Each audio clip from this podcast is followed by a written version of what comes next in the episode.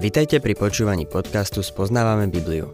V každej relácii sa venujeme inému biblickému textu a postupne prechádzame celou Bibliou. V dnešnom programe budeme rozberať biblickú knihu Izaiáš.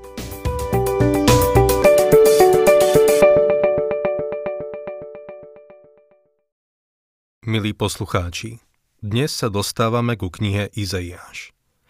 Počnúc Izaiášom až po koniec starej zmluvy máme prorockú časť Biblie – to neznamená, že s proroctvom sa prvýkrát stretávame u Izaiáša, lebo proroctvá sú už v Pentateuchu v prvých piatich knihách Mojžišových. Hoci túto časť tvoria do veľkej miery proroctvá, proroci boli viac ako ľudia, ktorí predpovedali budúcnosť. Boh ich vzbudil v dobe úpadku, keď ani kňaz, ani kráľ neboli kanálom, cez ktorý by mohli prúdiť Božie prejavy.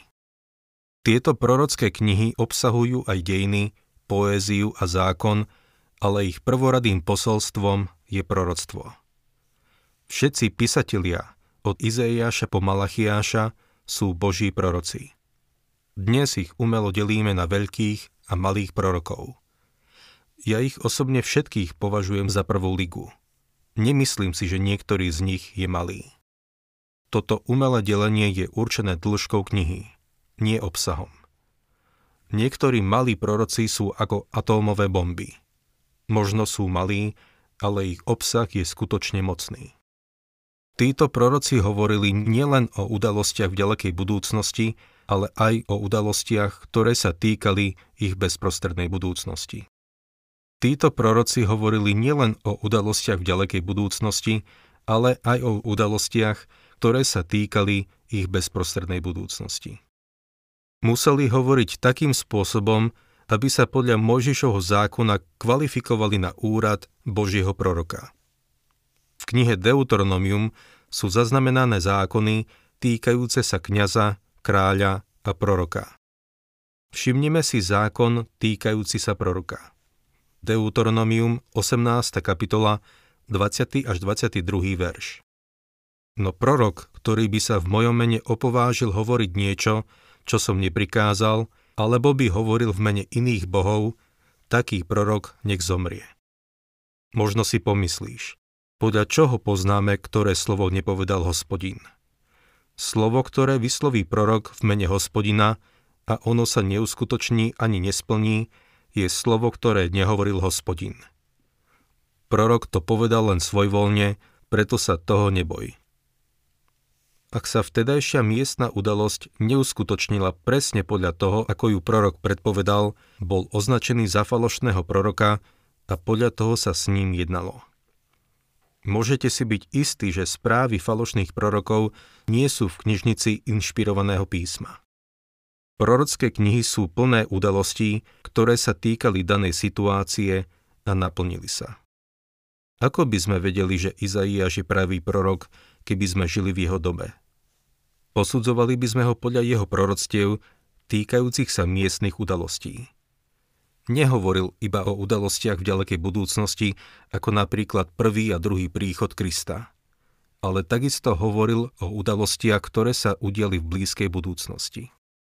Ak by sa jeho predpovede týkajúce sa miestnych udalostí nenaplnili presne tak, ako ich predpovedal, bol by považovaný za falošného proroka a bol by ukameňovaný. Prorocké knihy sú plné miestnych udalostí, ktoré sa naplnili. Všetci proroci predpovedali bezprostredné udalosti, či im potvrdili, že sú praví. Pamätajme na to, že je potrebné rozlišovať medzi naplnenými nenaplnenými proroctvami. Vyrieknuté proroctvo bolo najprv samozrejme nenaplnené. Veľa vyslovených proroctiev sa odvtedy naplnilo.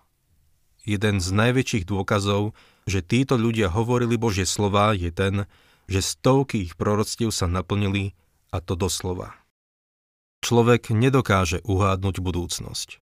Dokonca aj ten, čo predpovedá počasie, má ťažkosti v predpovedi počasia na 24 hodín dopredu, hoci má výhodu všetkých možných vedeckých a mechanických prístrojov, ktoré mu pomáhajú. Faktom je, že nikto z tých, čo predpovedajú počasie, by neobstál ako prorok v Izraeli. Teória pravdepodobnosti bráni človeku neustále predpovedať budúcnosť. Každý neistý prvok, ktorý pridá, znižuje jeho šancu byť presný o 50% Stovky doslova naplnených proroctiev sú výzvou pre človeka, ktorý úprimne a čestne hľadá pravdu. Naplnené proroctvá sú jedným z nespochybniteľných dôkazov o všeobecnej verbálnej inšpirácii písma. Na ilustráciu uvediem jeden príklad. Povedzme, že by som predpovedal, že zajtra bude pršať. Mal by som 50% šancu, že by som mal pravdu. Buď by pršalo, alebo by nepršalo. To je isté. K môjmu proroctvu pridám ďalší prvok a to, že bude pršať o 11. do obeda. To znižuje moje šance mať pravdu o ďalších 50%, ale stále mám 25% šancu mať pravdu. Tu však neskončím. Nepoviem len, že bude pršať o 11., ale že aj presne o 3. popoludní. Znovu som znížil svoje šance a teraz už mám iba 12,5% šancu mať pravdu. Ak by som stále pridával neisté prvky, až kým by som sa nedostal k počtu 300 proroctiev, vedeli by ste, že by sa nikdy nenaplnili. Nikto nedokáže tak presne prorokovať. Jedine Duch Svetý by mohol poskytnúť také presné informácie. Človek by nemal šancu byť toľkokrát presný, no Božie slovo obsahuje vyše 300 proroctiev o Kristovom prvom príchode, ktoré sa doslova naplnili. Prečo Boh dal toľko proroctiev o prvom príchode Krista na zem? Odpoveď je logická a samozrejmá. Príchod pána Ježiša Krista na zem bola dôležitá udalosť. Boh nechcel, aby si ho Izraeliti nevšimli. Boh ho označil tak presne, aby sa Izrael nemohol vyhovárať, že ho nespoznal, keď bol tu na tejto zemi. Uvediem jeden príklad. Povedzme, že by ste ma pozvali do vášho mesta. Popýtali by ste sa ma. Kedy priletíte? Ako vás poznám? Odpísal by som vám. Priletím vtedy a vtedy, tým a tým lietadlom bude mať na sebe zelené karované nohavice a modrú pásikovú bundu. Bude mať veľkého žltého motýlika a ružovú košeľu, na ktorej je veľká fielová ruža. Bude mať obutú jednu hnedú topánku a jednu čiernu a biele ponožky. Na hlave bude mať klobúk. V jednej ruke bude mať klietku s papagájom a v druhej bude mať na reťazi jaguára. Myslíte si, že ma spoznáte, keď priletím? Spoznali by ste ma v dave? Keď Ježiš prišiel pred 2000 rokmi na túto zem, tí, čo mali starú zmluvu a vedeli, čo sa v nej píše, mali ho očakávať v betlehemskej maštali alebo na správu o jeho narodení, lebo všetky tieto potrebné informácie mali. Keď sa objavili mudrci, ktorí hľadali pána Ježiša, Izraeliti mali prejaviť aspoň toľko záujmu, aby sa odviezli na ich ťavách a sami sa o tom presvedčili. Jeho príchod bol tak ohromne dôležitý a Boh to všetko jasne predpovedal. Proroci boli extrémni nacionalisti. Karhali za hriech na vysokých miestach, ako aj na nízkych. Varovali národ. Prosili pyšný ľud, aby sa pokoril a obrátil k Bohu. V ich posolstve sa miešali slzy s ohňom. Ich zväzť však nebola pochmúrna a skľúčená, lebo videli deň pánov a budúcu slávu. Všetci z nich videli, že po tmavej noci svitne nový deň. Uprostred noci hriechu videli svetlo prichádzajúceho spasiteľa a najvyššieho. Videli budúce tisícročné kráľovstvo vo všetkej jeho plnosti.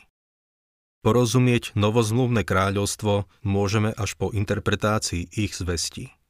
Správny pohľad na kráľovstvo musíme nadobudnúť očami starozmluvných prorokov. Proroci neboli supermani.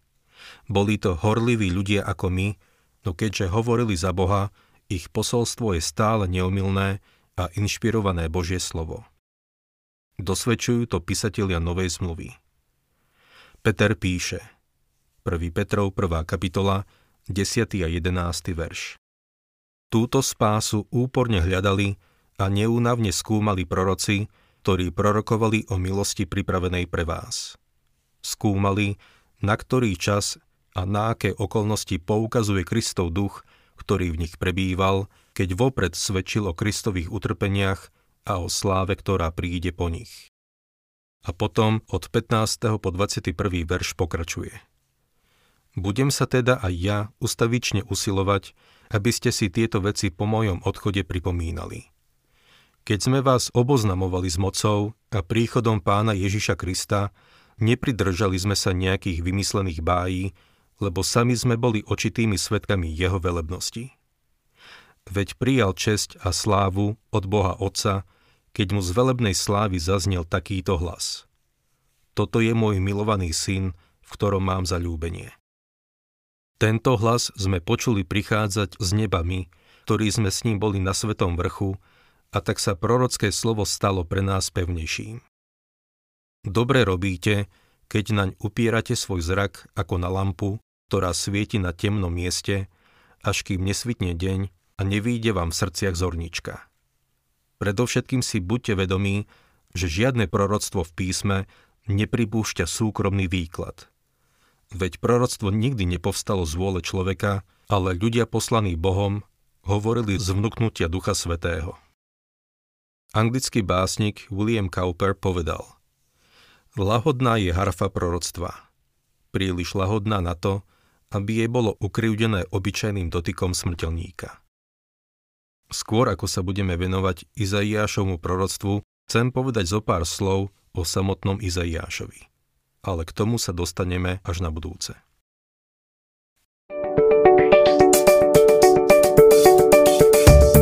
Ak sa vám páči program Spoznávame Bibliu, budeme radi, ak ho odporúčite svojim známym a dáte like, alebo nás začnete sledovať na facebookovej stránke Spoznávame Bibliu a ak vás niečo oslovilo alebo zaujalo, napíšte nám cez Facebook alebo na adresu spoznávame.bibliu zavinač gmail.com.